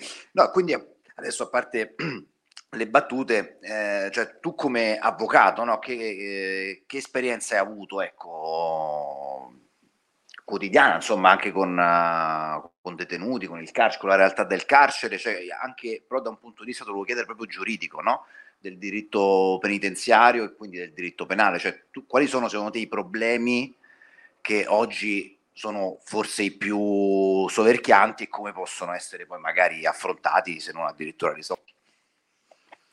Mm, sì, grazie Valerio, ma io mm, partirei collegandomi a quanto è stato detto da mm, Elisabetta, Rita e Sergio e soprattutto partendo da quello che è il titolo di questo incontro, perché è un titolo che riassume esattamente il nocciolo della questione e riassume anche eh, ragionando come dicono gli avvocati quando vogliono fare i colti e parlare bene, de jure condendo quelle che sono le prospettive che, eh, alle quali possiamo andare incontro. Titolo, dramma civile e sociale, poi arrivo a rispondere chiaramente a quanto tu mi hai detto, però questa introduzione è assolutamente propedeutica a quello che vengo a dire dopo perché è necessaria per comprendere quello che è il filo del mio ragionamento. Dramma civile e sociale. Qual è il dramma civile sociale? Non è solo il carcere in quanto tale, ma il dramma civile sociale è il presupposto che porta al carcere, è il presupposto che crea questa legislazione penale selvaggia Bellissimo quel vostro termine, panpenalismo, mi è piaciuto da morire veramente perché è perfetto, non l'avevo mai sentito, ma inquadro in maniera straordinaria questa legislazione selvaggia che, eh, che si sta scatenando. Dramma civile perché? Dramma sociale perché? Perché è, consentitemi un attimo, un riferimento anche politico per quello che è il nostro pensiero, per quella che è l'area a quale mi onoro di appartenere, nel momento stesso in cui mi si dice, ed è vero, che il massimo della delinquenza, e parliamo della delinquenza, quella che noi avvocati chiamiamo la delinquenza nera, perché poi c'è anche quella dei colletti bianchi, che questa comporta un altro ragionamento e un altro messaggio, ma quando diciamo che il massimo della delinquenza nera si concentra nelle zone che lo Stato ha abbandonato, arriviamo a capire che la legislazione penale diventa per lo Stato la scusa per tutelare se stesso per quelli che sono i suoi errori, perché abbandonare i nostri concittadini, abbandonare il nostro popolo, farli vivere in strutture fatiscenti, casermoni senza servizi igienici, senza strutture sociali, senza campi di calcio per i nostri bambini, senza le possibilità ricreative che nei quartieri cosiddetti ricchi invece esistono, significa indurre il soggetto alla criminalità. Ecco il dramma civile e sociale dove nasce. Il carcere non è altro che lo sfogo punitivo di uno Stato sconfitto che non è riuscito a dare un futuro alle persone che commettono reati. Reati che sono dettati dal bisogno, dallo stato di necessità, dalla struttura sociale in cui si vive. E lo Stato trova molto più facile, molto più semplice, ti condanno, vai in carcere, piuttosto che dire ti costruisco la scuola, ti costruisco i campi gioco, ti costruisco quelle strutture sociali e ricreative che permettono a te ragazzino di crescere, di imparare un lavoro, di svilupparti una propria vita, un proprio futuro che sarà quello che poi non ti porta al carcere. Questa è la misura di prevenzione che io amo, non sono quelle misure di prevenzione che questo Stato ha voluto imporre facendo ricorso ad una legislazione che condanna un soggetto sulla base di sospetti a morire di fame, a chiudere un'azienda, a lasciare decine, centinaia di dipendenti sulla strada e quindi in mano a quello che è lo sfruttamento di chi sfrutta questa situazione di bisogno per creare il proprio crimine. Ed ecco che il dramma civile e sociale si trasferisce dalla strada al carcere. E lo Stato come ha risposto a tutto questo? Con una legislazione assolutamente impazzita. Ora, absit in iura verbis e non voglio fare nessun riferimento politico, ma fino al 1945 c'era il codice penale e pochissime leggi speciali. Da allora c'è stato un aumento indefinito e indeterminato, tanto che arriviamo a quelle cifre di cui ha parlato Rita, che forse tanti di voi pensano che siano esagerate, ma vi assicuro che esagerate non sono, perché io tante volte faccio l'avvocato penalista da più di 30 anni, a volte mi arriva un cliente che ha un reato e dice, ah, esiste anche questo, mi chiedo io, perché però, cioè, mai visto, mai sentito, mai immaginato, e spesso sono anche cose assolutamente bagatellari. E quindi questa creazione di questa legislazione penale che è andata ad introdurre delle fattispecie di reato che non devono essere considerate tali e che vanno a aumentare, a peggiorare e ad infierire su quello che è l'aspetto, utilizziamo il termine carcere, sull'aspetto carcerario. Certo, Abbiamo l'articolo 27 della Costituzione, comincio adesso a rispondere a quanto mi ha detto Valerio, che, che al terzo comma mi parla della rieducazione. Apro e chiudo una parentesi. La rieducazione è comunque sempre una scelta del detenuto, perché comunque nell'ambito del rispetto del eh, detenuto quale soggetto umano, qua lo Stato interessa avere il soggetto umano, evidentemente quando lo fa vivere in celle fatiscenti non interessa più, non si può imporre ad uno di percorrere la strada della rieducazione, ma si cerca di introdurla subdolamente attraverso il ricorso poi a determinati premi. Premi che effettivamente, almeno sulla carta, sembrano essere stati concessi, attenzione, ma solo nel 1975, quando nella nostra legislazione penale vengono introdotti alcuni istituti che sulla carta escludono, impediscono o possono impedire, meglio ancora, l'ingresso al carcere. L'istituto principale che conosciamo tutti è quello dell'affidamento in prova al servizio sociale, ossia il detenuto che viene condannato ad una pena inferiore ai tre anni, quindi qua c'è già un limite che comunque va a incidere su quella che è l'aspetto più importante della rieducazione del eh, soggetto che ha commesso un delitto, può chiedere di essere messo in prova, affidato in prova al servizio sociale, cioè sostanzialmente continua a fare la vita che faceva prima, deve dimostrare di avere un'attività lavorativa, deve svolgere un'attività lavorativa, viene seguito da degli assistenti sociali, deve rientrare a casa alle 10 di sera, non può uscire prima delle 6 di mattina, deve rispettare determinate prescrizioni che sostanzialmente sono quelle che faccio io e loro sono più fortunati perché non hanno la moglie che io. Ma eh, detto questo, cioè... Ci troviamo di fronte a un qualcosa, un sistema che effettivamente potrebbe far pensare che ci possa essere una strada che possa essere percorsa. Ma dico io, a questo punto perché limitarla ai tre anni?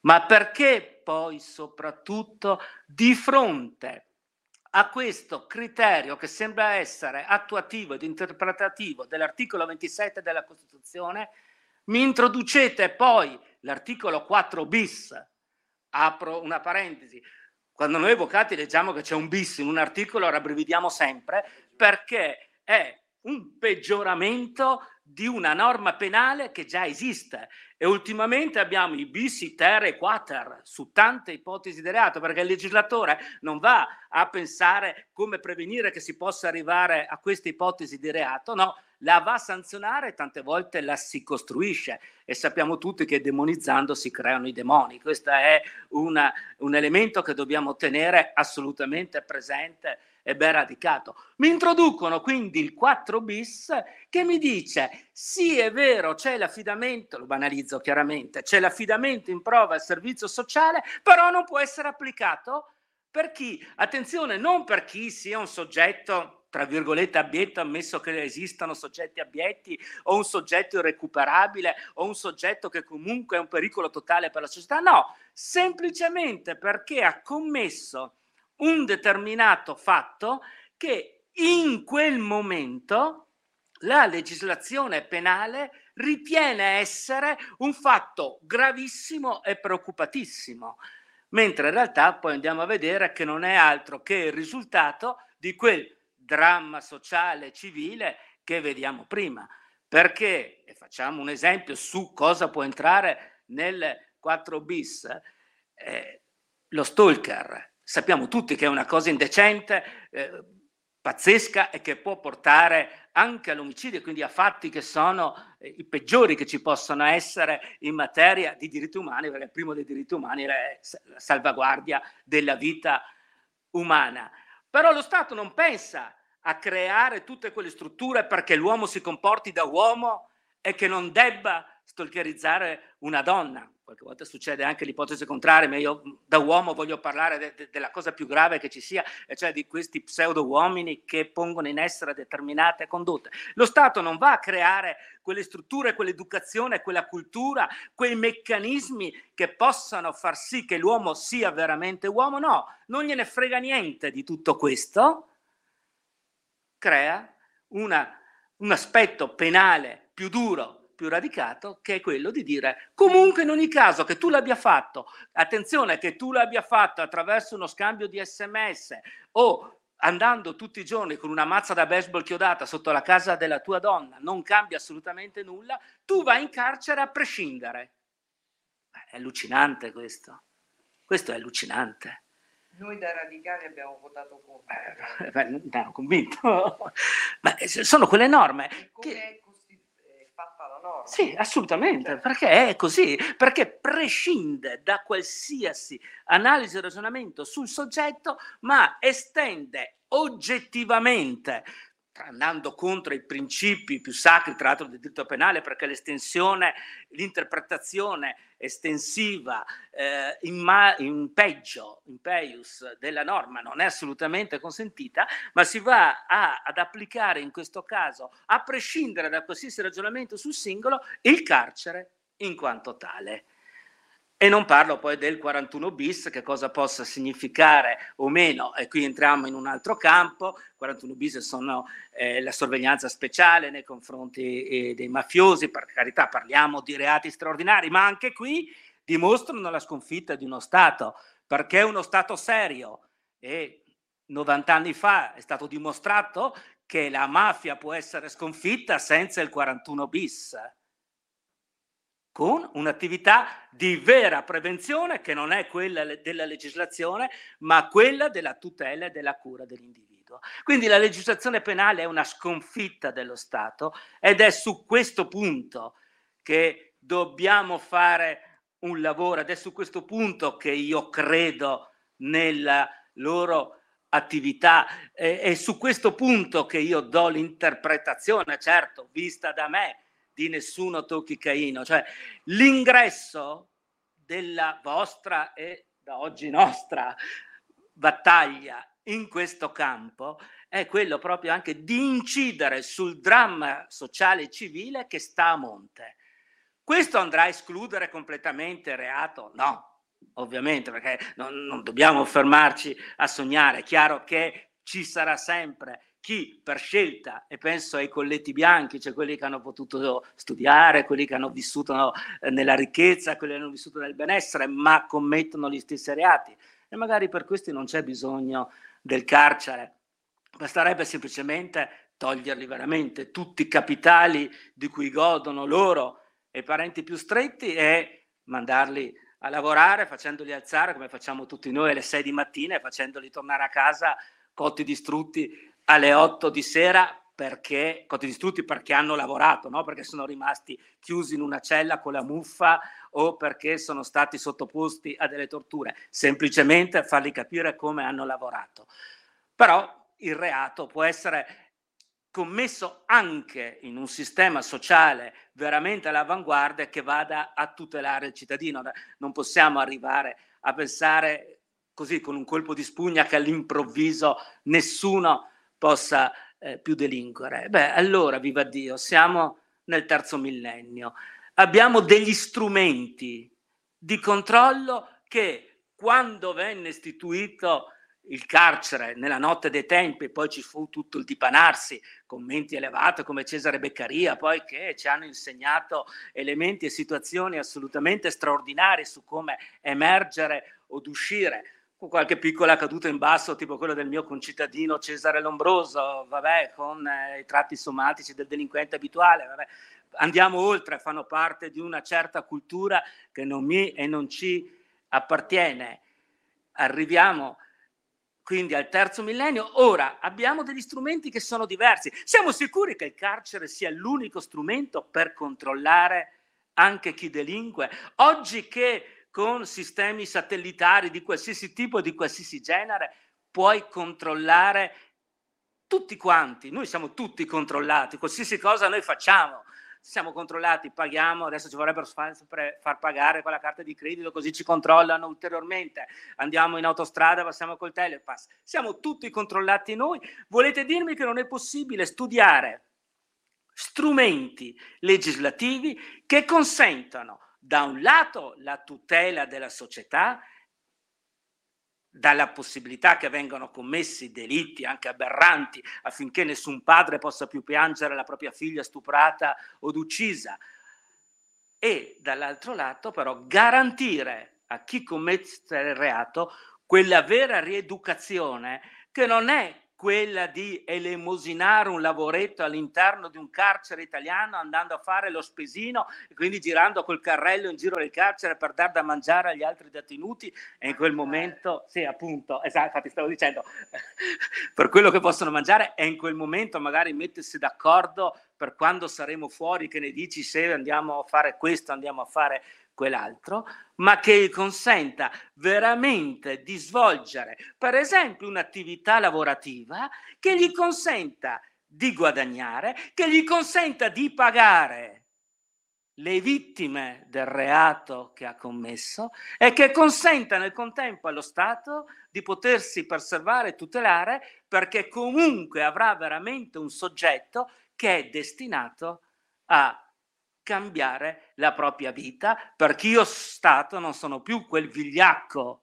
e uso esattamente questo termine, che non faccio nulla per te e poi ti punisco in maniera pesante e selvaggia quando sbagli, ma io Stato divento il tuo padre che ti consente di crescere. Questo è il ragionamento in prospettiva che noi dobbiamo fare perché il carcere è, dal mio punto di vista, destinato a scomparire, perché non serve assolutamente nulla. Dobbiamo solo trovare il sistema per mediare comunque quell'indole criminale che esiste, cercando di ridurla il più possibile e far sì che questa indole criminale venga poi sviluppata attraverso un sistema che non preveda più la situazione intramuraria, ma che prevede una situazione extramuraria, controllata sì dallo Stato, attraverso quegli sistemi moderni con i quali controllano anche noi. Questo è il, il sogno che possiamo avere ed è la battaglia che noi dobbiamo percorrere. E io lo dico quindi da avvocato, da vabbè, arida persona che studia eh, quattro leggi, che sono qualcosa di più di quattro, eh, e quattro codici, questi sono effettivamente quattro, ma eh, per andare veramente oltre, perché non esista più un 4 bis, perché l'articolo 27, comma terzo della Costituzione non debba anche più esistere, perché lo possiamo anche togliere una volta che si pensa a questo, perché se, non, se viene meno l'esigenza dello scontare la pena nel sistema in cui viene concepito ora e viene sostituito attraverso altre strutture che si possono e si debbono trovare, e penso che quella più terapeutica sempre sia quella del lavoro con lo Stato che ti garantisca di poter lavorare in un ambiente idoneo che ti consenta di crescere, torniamo sempre quindi alla sconfitta dello Stato, e quindi creare un nuovo sistema legislativo che vada ad elidere non dico completamente, ma quasi completamente, tutto quell'accavallarsi di norme penali, che adesso siamo arrivati allora ancora di più all'aberrazione che adesso non si sanziona più il fatto, ma si sanzionano anche le espressioni del pensiero e noi ne sappiamo qualcosa su, eh, su questi passaggi. Eh, mi sembra di ritornare, eh, qua faccio un accenno di critica all'unica cosa sulla quale non sono stato d'accordo su quelle che avete detto, eh, l'elogio all'illuminismo eh, nella sua visione eh, della, della, detenzione del carcere, eh, vero, quando c'è stata la presa della Bastiglia hanno liberato 14 detenuti, subito dopo hanno ghigliottinato migliaia di persone.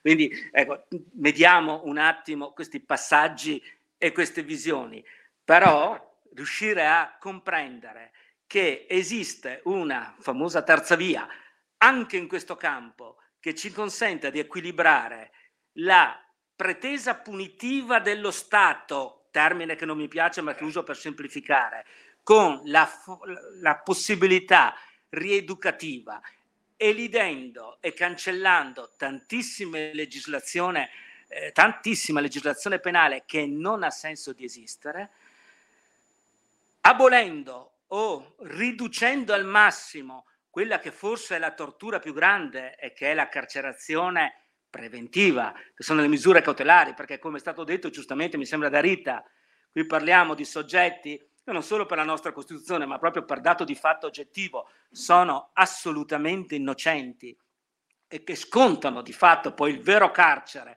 mentre sono innocenti, perché tante volte poi il carcere a seguito di sentenza passata in giudicato, e questo è un altro obbrobrio, arriva anni dopo la commissione del fatto, quando un soggetto può avere radicalmente cambiato vita, ma non ci si scappa, se è stato condannato a tre anni e un giorno, intanto in carcere ci entra, cioè non c'è questa elasticità mentale di riuscire ad andare a intervenire sin da subito per impedire questa questa situazione.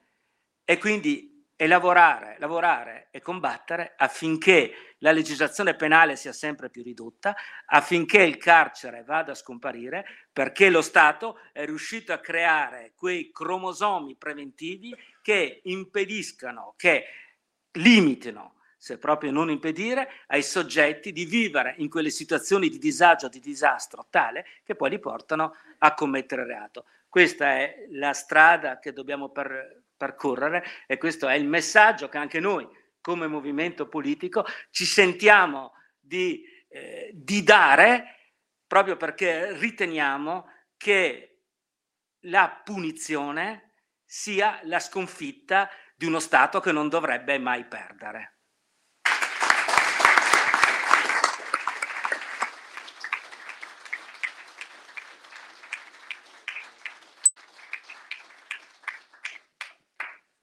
Mi sembra giusto lasciare qualche domanda al pubblico, visto che insomma, avete ospiti d'altissimo livello, insomma, se sono trattati molti temi, chi vuole può intervenire.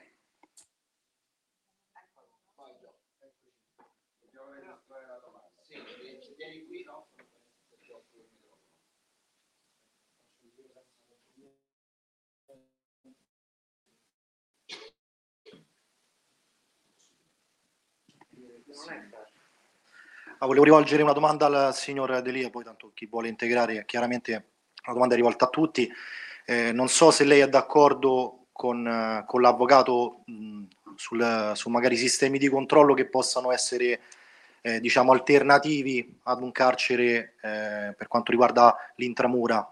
Personalmente non sono d'accordo, però volevo sapere eh, chiaramente, insomma, eh, diciamo, sotto questo punto di vista non mi trovo tanto d'accordo, però volevo sapere innanzitutto lei che cosa ne pensasse e anche, eh, insomma, seguendo un concetto di giustizia, eh, che cosa possiamo pensare di alternativo, realmente alternativo proprio al concetto di carcere che purtroppo eh, lo diamo per assimilato, perché siamo nati e cresciuti così con questa idea del fatto che vieni giudicato, condannato, esiste il carcere, poi ci sono tante evoluzioni, però abbiamo questo, questo concetto. Esiste, secondo lei, un'alternativa? Magari ci possono essere anche, al di là di qualcosa di utopico, anche qualcosa di eh, realmente concreto, magari dei modelli in Europa o, fuori dall'Europa che, po- che, possiamo seguire come insomma in Italia o, insomma, se volessimo seguire innanzitutto un concetto di giustizia, al di là della pena, dell'infliggere una pena o l'infliggere una, una detenzione. Grazie.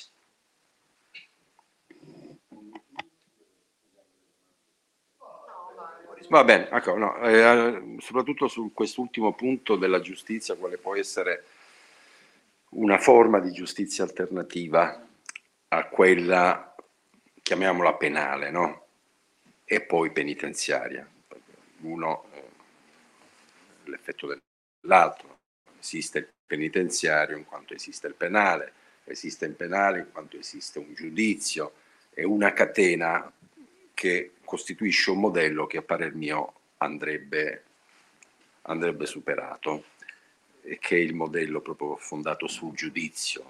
Cioè, no, qui bisogna, io ripeto sempre che c'era, c'era molta più civiltà nel pensiero eh, millenario, cioè parliamo per dire chi giudica chi, non giudicare L'abbiamo sentita questa cosa qui, eh? abbiamo anche letta, studiata al catechismo, chi giudica chi, cioè, il sistema di giudizio è il peccato originale poi del sistema penale in generale e poi di quello penitenziario. C'è una ministra della giustizia che è molto convinta su un'alternativa a un sistema di giustizia eh, fondato sul carcere, sulla pena, viene chiamato questa alternativa giustizia che ripara, giustizia riparativa. Ci sono stati esempi nella storia anche recente drammatica di paesi che hanno vissuto il genocidio. E Elisabetta parlava delle corti Gaciacia e sono forme di giustizia che più che riparativa, riconciliativa, fondate sulla verità e quindi sulla riparazione, ricostituzione di un patto, di un legame all'interno di una comunità tra chi ha un danno l'ha regato e quel danno l'ha subito. No? Ed è la storia di milioni di persone che invece che finire per evitare il problema, perché prevedeva la pena di morte in Ruanda, cioè, come faccio a giudicare crimini come il genocidio se non con la pena massima no? della pena di morte. Per evitare la questione ce lo faccio un controgenocidio. Io, presidente, che ho salvato il mio popolo, quel che è rimasto del mio popolo, e mi sono dovuto porre il problema di come riconoscere il danno arrecato. Abolito subito la pena di morte perché non ci fosse il problema, ma già anche la giustizia occidentale, i canoni, non corrispondevano alla, poss- alla dimensione del problema. Era ricorso alla giustizia millenaria tradizionale delle corti. Poi il Sudafrica. Si esce dall'apartheid e ci sono anche lì crimini da giudicare.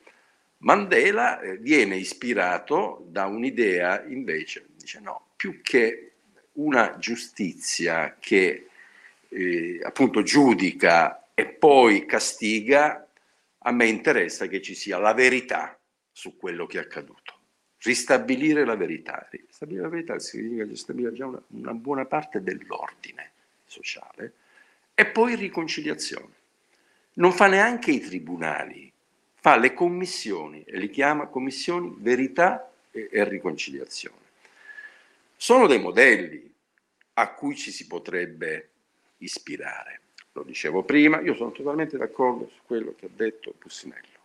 Cioè, incredibile, per questo io dicevo, io è inutile che vengo qui stasera, sarei dovuto andare in altre sedi, in altre sezioni, perché lì non avrei sentito, tu dici, dobbiamo aumentare il nostro orizzonte, il superamento del carcere.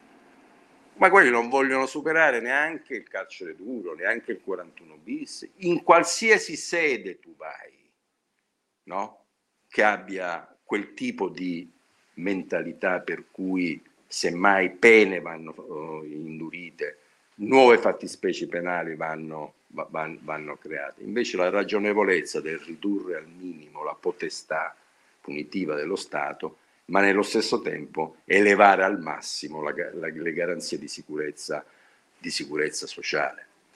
Non è che sono contraddittorie il sorvegliare la sicurezza sociale e, e, e la... Sì, lo sono, diciamo, è la potestà punitiva, no? Però io dico, se tu hai lavorato molto sulla prevenzione nel senso buono che diceva Roberto Bussinello prima, hai già eliminato tutto il problema che viene dopo della mancata, della mancata prevenzione. E quindi noi dobbiamo investire molto in termini di sicurezza. Ora cosa dobbiamo fare? Cioè, qui non è che c'è che tanto comunque lo fanno lo stesso. Passiamo col telepass, andiamo con la carta di credito, abbiamo le, le, le, il bypass, no, come si chiama quell'altro? No, no il, il Green Pass, eh, e, e, con quello siamo tutti sotto. È chiaro che io non è che voglio un, una dimensione di, di quel tipo, però se c'è un pericolo reale che minaccia la vita di una persona, di una comunità, io, quella io Stato, quello io mi devo occupare di quel pericolo. Però ripeto, disinnescato il pericolo non mi interessa, anzi mi fa rabbrividire il surplus, quello che in più si aggiunge in termini di afflizione, di patimenti, di dolore, di punizione, eh, cose di questo tipo. Insomma. Altre domande? Sembra di no. Ah sì, no, c'è Sergio. Vai. Vieni Sergio. No, no, deve essere registrato. No. Essere registrato. La regola base per la integralità. Allora, la mia domanda non era in particolare per qualcuno, quanto una riflessione barra una domanda generale a chi volesse rispondere. Eh, forse fu um, Kropotkin a parlare per la prima volta dell'abolizione delle carceri, teorico del, dell'anarchismo. Diceva che il primo dovere della rivoluzione era abolire questi monumenti all'ipocrisia umana, no?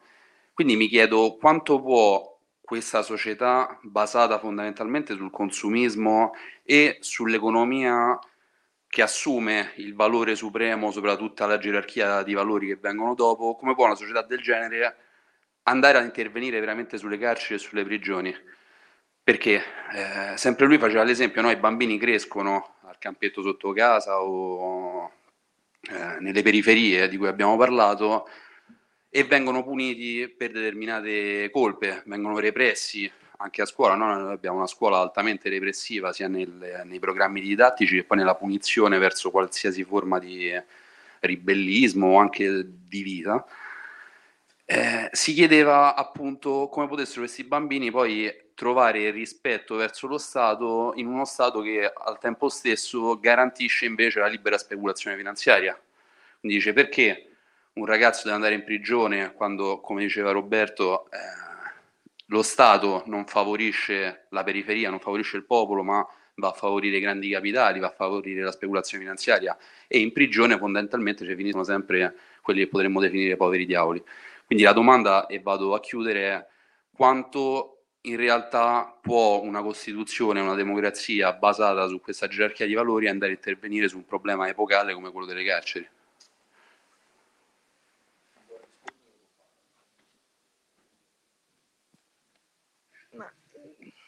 Eh, Sergio Delia diceva eh, che insomma mi occupo della riduzione del danno e abbiamo molti esempi eh, che sono felici attorno a noi. Proprio l'altro giorno leggevo un eh, libro di, mm, che riguarda la comunità di Donettore Cannavera e questo eh, praticamente prende i ragazzi condannati anche a pene molto elevate, cioè che hanno commesso gravi delitti, minori però, e eh, li fa vivere in questa comunità dove sono liberi anche di andarsene, se non ce la fanno, via, se ne vanno. E vanno in carcere però, negli istituti minorili.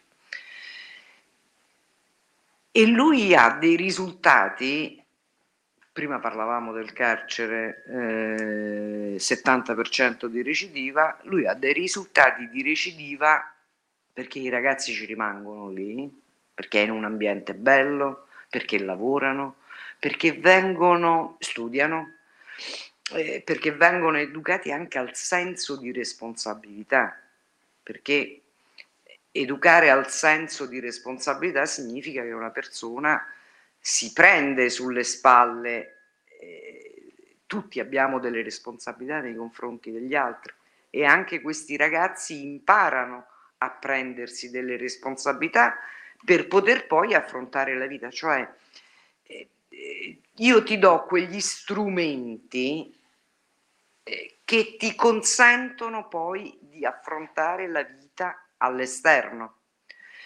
Eh, però nella comunità appunto si lavora, si studia e, e la, la, recidiva è al 4%, 4%. E allora io dico riduzione del danno perché? Perché questi esempi felici eh, che mi capita eh, di vedere possono divenire, se conosciuti, contagiosi e, eh, ed essere estesi. Un'altra cosa che mi è capitata, Rione Sanità, non so quanti di voi lo conoscono, un posto meraviglioso anche dal punto di vista eh, della, del patrimonio artistico, no? però un quartiere molto povero di Napoli. Anche lì eh, mi invitano le forti guerriere, cioè eh, si tratta di eh, donne che hanno subito violenze molto gravi nei confronti degli, eh, da parte dei propri compagni. In genere si tratta di storie eh, di, eh, eh, iniziate quando loro avevano 14 anni, no? Ma la cosa che mi ha colpito molto di queste donne, ragazze, donne un po' più adulte, è che non avevano alcuno spirito di vendetta. Cioè loro volevano, il loro lavoro è fare nel rione sanità quella prevenzione, cioè cercare di individuare quei casi di difficoltà dove ci può essere violenza in famiglia, anche perché questi violenti magari hanno avuto il padre che picchiava la propria madre, che magari si ubriacava, perché eh, poi si tramandano queste cose, no? E l'intelligenza di queste donne di non avere alcuno spirito vendicativo, ma anzi di voler prevenire, ma nel modo giusto, non con il sospetto, aiutare eh, le donne, perché poi ci vuole anche la spinta da parte eh, di queste donne di voler essere aiutate.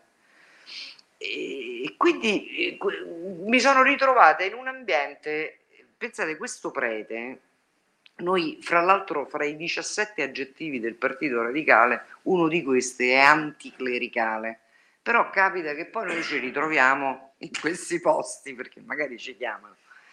Questo prete eh, che è il parroco della, di Santa Maria della Sanità, che è una basilica stupenda, che cosa fa? Mette a disposizione tutti i luoghi della chiesa. Noi abbiamo, ci siamo riuniti in sacrestia. Io, fra l'altro, ho detto pure un paio di parolacce, mi sono scappati. E ci siamo riuniti in sacrestia e lui praticamente mette a frutto ogni angolo eh, dà il lavoro a questi ragazzi sbandati, ha, ha creato in una parte di questa basilica un B&B, perché poi i turisti ci vanno lì perché il patrimonio è enorme, che fa gestire a questi ragazzi che hanno trovato un lavoro. Però lui aveva lo spazio, lo ha ristrutturato, lo ha messo a disposizione. Quindi mille idee, un po' anche da imprenditore, per dare degli sbocchi a questi ragazzi. Quindi queste cose, se vengono conosciute, sono contagiose. Il problema è che l'informazione, che io eh, reputo che sia la più grande pecca di questo nostro paese, l'informazione queste cose non le fa conoscere. E, e poi c'è un discorso, noi abbiamo parlato di carcere, però abbiamo trascurato abbiamo accennato al problema della giustizia. Certo, certo. Si parlava di custodia cautelare. Beh, fra poco, poco tempo andiamo a votare un referendum sulla custodia cautelare. Vi risulta che qualche mezzo di informazione ne abbia parlato? Cioè, quindi che cosa accadrà? che quel referendum sarà nullo probabilmente perché non raggiunge il quorum del 50%. Hanno tolto i referendum più popolari come quello sulla responsabilità civile dei magistrati. È strano? E, insomma, noi abbiamo un problema o no nella magistratura, nel CSM? Cioè, dico, il caso Palamara, Palamara qualche cosa l'ha fatta uscire fuori, ma le sapevamo da prima queste cose. Quindi il carcere è l'ultimo anello di una giustizia maledetta che non funziona. E quando in un paese non funziona la giustizia, non funziona il paese.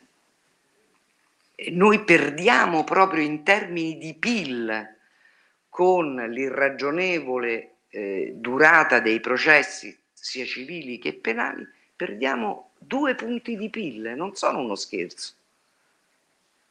Eh, però questa è, è, è, la situazione, quindi da fare ce n'è molto.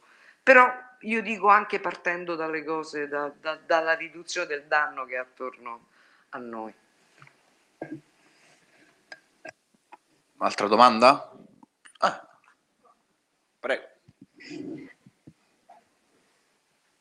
Allora, parlo qui. Eh. Allora, questa domanda la rivolgo a tutti quanti, ovviamente chi vorrà rispondermi, e riguarda, ehm, vabbè, prima un'osservazione sull'indole criminale da appartenente, diciamo così, a, a questa sala dove per lo Stato, per lo Stato composta per la maggior parte da persone con indole criminale, eppure eh, diciamo, tutti quanti noi facciamo la nostra vita più che normale, diciamo.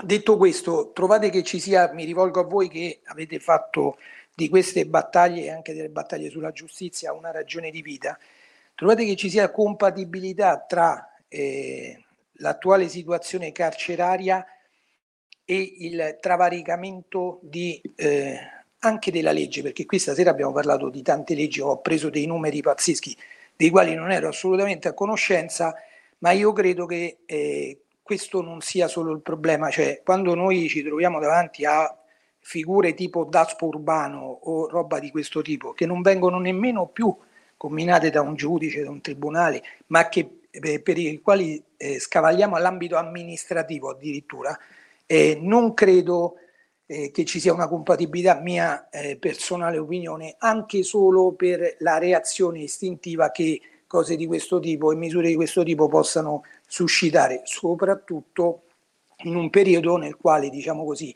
la possibilità di esprimere liberamente le proprie opinioni non va per la maggiore, e anche semplicemente di, eh, come dire, avanzare i concetti un po' più complessi del eh, quello è il cattivo e quello è il buono, e quindi davanti a tutto questo eh, ritengo che ci sia anche la possibilità, e ritenete che ci sia anche la possibilità che come dire, una sorta di rabbia eh, interiore possa poi eh, tramutarsi in altro e in alcuni casi, dico anche legittimamente, vi rivolgo questa domanda. Assolutamente.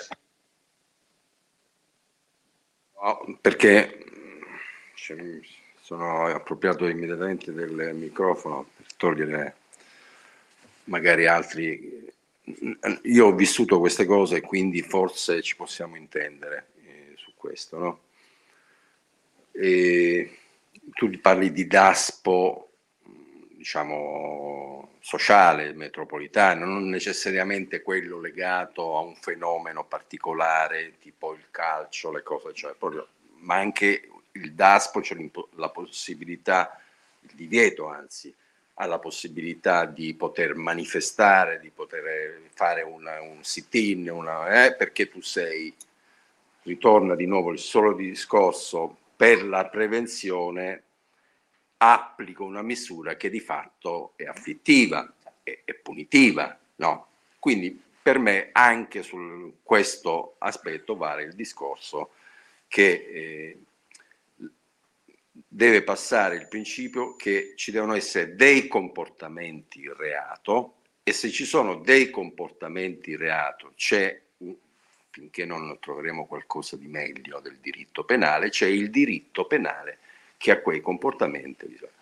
La cosa inaccettabile è che sia sottratto, perché sottrarlo dal penale addirittura significa sottrarre la possibilità poi concreta di potersi difendere, perché se è una misura amministrativa che sia prefettizia o che sia della questura, eccetera, non è che ci sia molto contraddittorio in quella. Tu ne prendi atto e devi stare chiuso in casa dalla tale ora, eh? magari su quel giorno in cui quella manifestazione è stata indetta o quell'evento sportivo eh, eh, eh, avviene.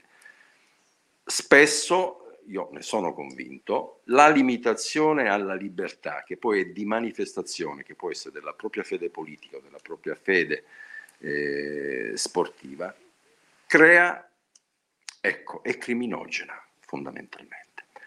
Perché l'applicazione del DASPO, chiamiamolo così, oppure della misura interdittiva, della misura di prevenzione, poi quello che provoca è, è, è la clandestinizzazione, è il ridurre in un ambito buio, clandestino, di manifestazione della propria fede. Per cui uno fa la carta falsa per poter andare allo stadio oppure trova altri. Eh, io preferisco che invece le cose siano, avvengano alla luce. Io preferisco una manifestazione alla quale abbia diritto di partecipare anche un presunto o un sospetto violento, perché è il modo per controllarlo, che non dire no, gli ho applicato il DASPO, quello alla manifestazione, cioè, e se ci va, ci va in, con un tasso di pericolo, pericolosità in più, perché non si deve fare beccare e quindi magari crea situazioni, provoca situazioni ancora più gravi di quelle che si vorrebbero combattere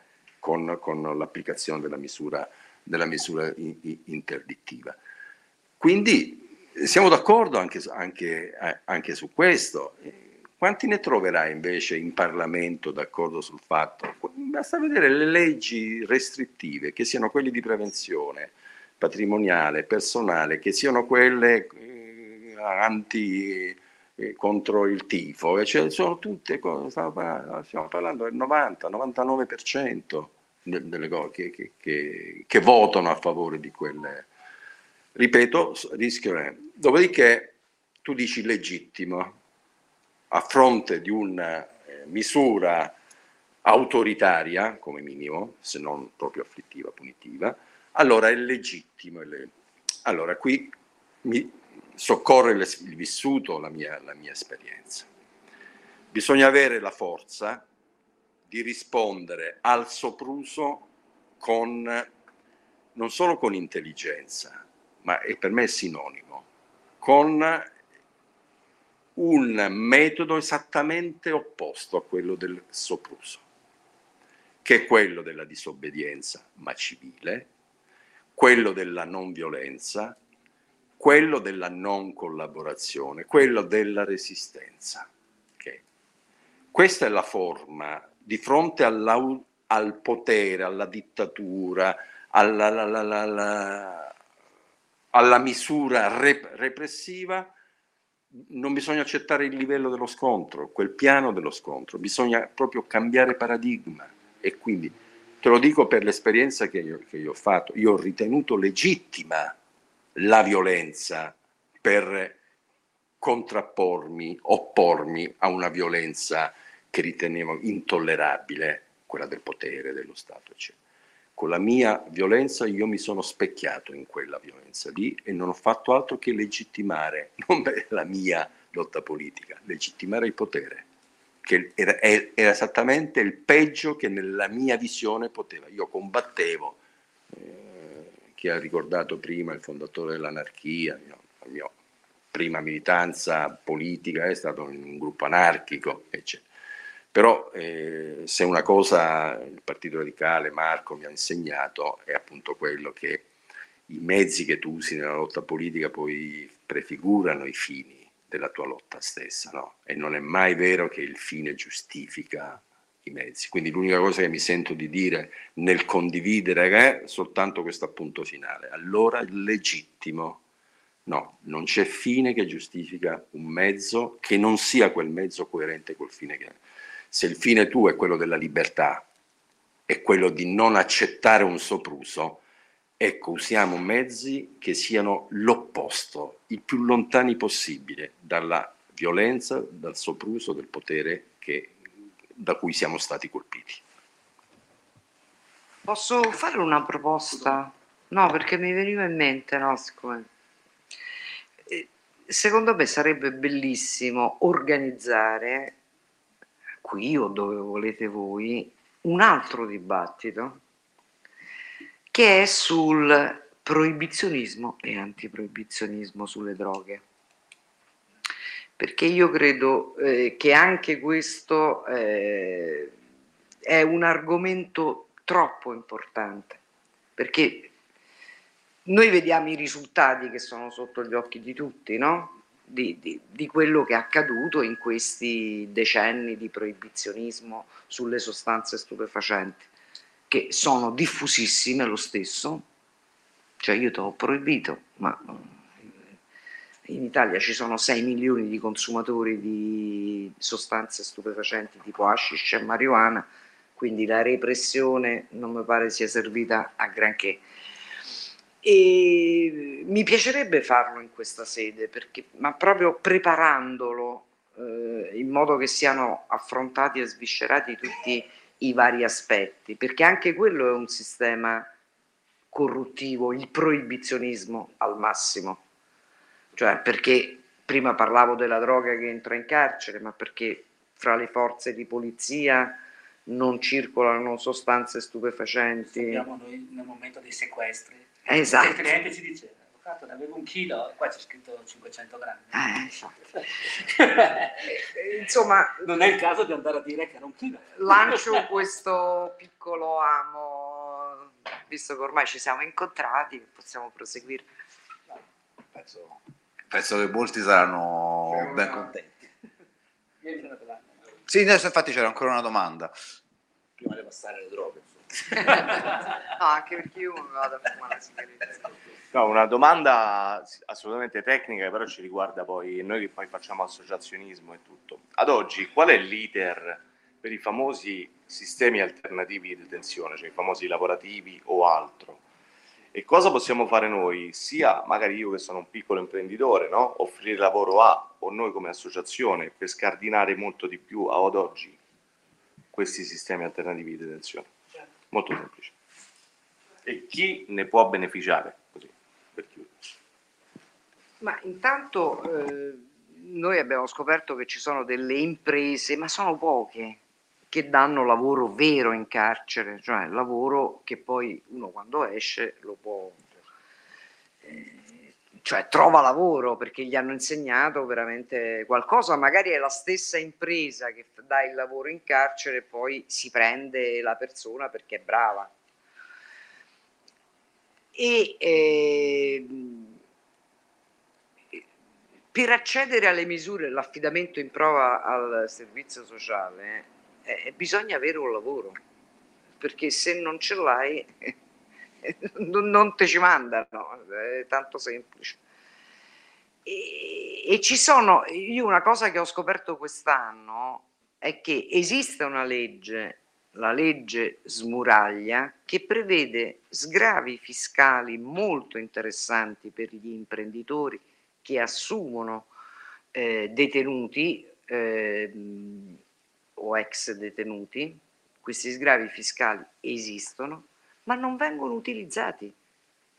Non al 100%, sono avanzati miliardi perché le imprese o disconoscono eh, questa legge, noi abbiamo trovato e l'abbiamo vista all'opera eh, la Linkem eh, che fa i modem e abbiamo visto che ha aperto diversi eh, in carcere e poi prende i lavoratori eh, perché poi fra l'altro ha scoperto che in carcere lavorano benissimo e eh, lì il detenuto non ha il lavoro umiliante che ti danno in carcere, che è quello per cui prendi 200 euro al mese se li prendi e poi devi pagare pure il mantenimento. Eh, lì è un lavoro vero che viene pagato eh, come un lavoro all'esterno, normale, e ti impari, questi rigeneravano i modem che diventavano, li prendevano malandati e li facevano diventare nuovi. E lo stesso questo veniva fatto a Lecce, viene fatto a Re Bibbia femminile, adesso si stanno diffondendo in altre parti d'Italia. Per cui il vantaggio c'è. Eh, problema è spesso a me mi chiamano e mi dicono ma non mi puoi trovare un lavoro? Come se io potessi distribuire posti di lavoro. Perché effettivamente quando è il momento che deve essere fatta la domanda, eh, questi non sanno a chi rivolgersi perché è un lavoro, è un tipo di funzione che dovrebbero svolgere quei famosi consigli di aiuto sociale, che però non esistono. Eh, un po' dovrebbe farlo anche il, l'ufficio per l'esecuzione penale esterna, l'UEPE, ma anche loro, eh, una cosa che non abbiamo detto a proposito di rieducazione, ma voi lo sapete quanti sono gli educatori in tutta Italia per 54.500 detenuti, 723. E lo sapete quanti sono gli assistenti sociali per tutta l'esecuzione penale esterna più il carcere? 1100. Cioè, evidentemente proprio lo Stato eh, non, eh, non, ci punta su quella funzione rieducativa. Se gli assistenti sociali non ci stanno, gli psicologi non ci stanno, eh, gli educatori non, non, esistono, certe volte noi quando andiamo in carcere, i detenuti ci dicono io educatore, ma chi ha mai visto? Cioè, per, e sull'ordinamento penitenziario c'è scritto che ogni detenuto deve fare con l'equipe rieducativa un percorso individualizzato di reinserimento sociale.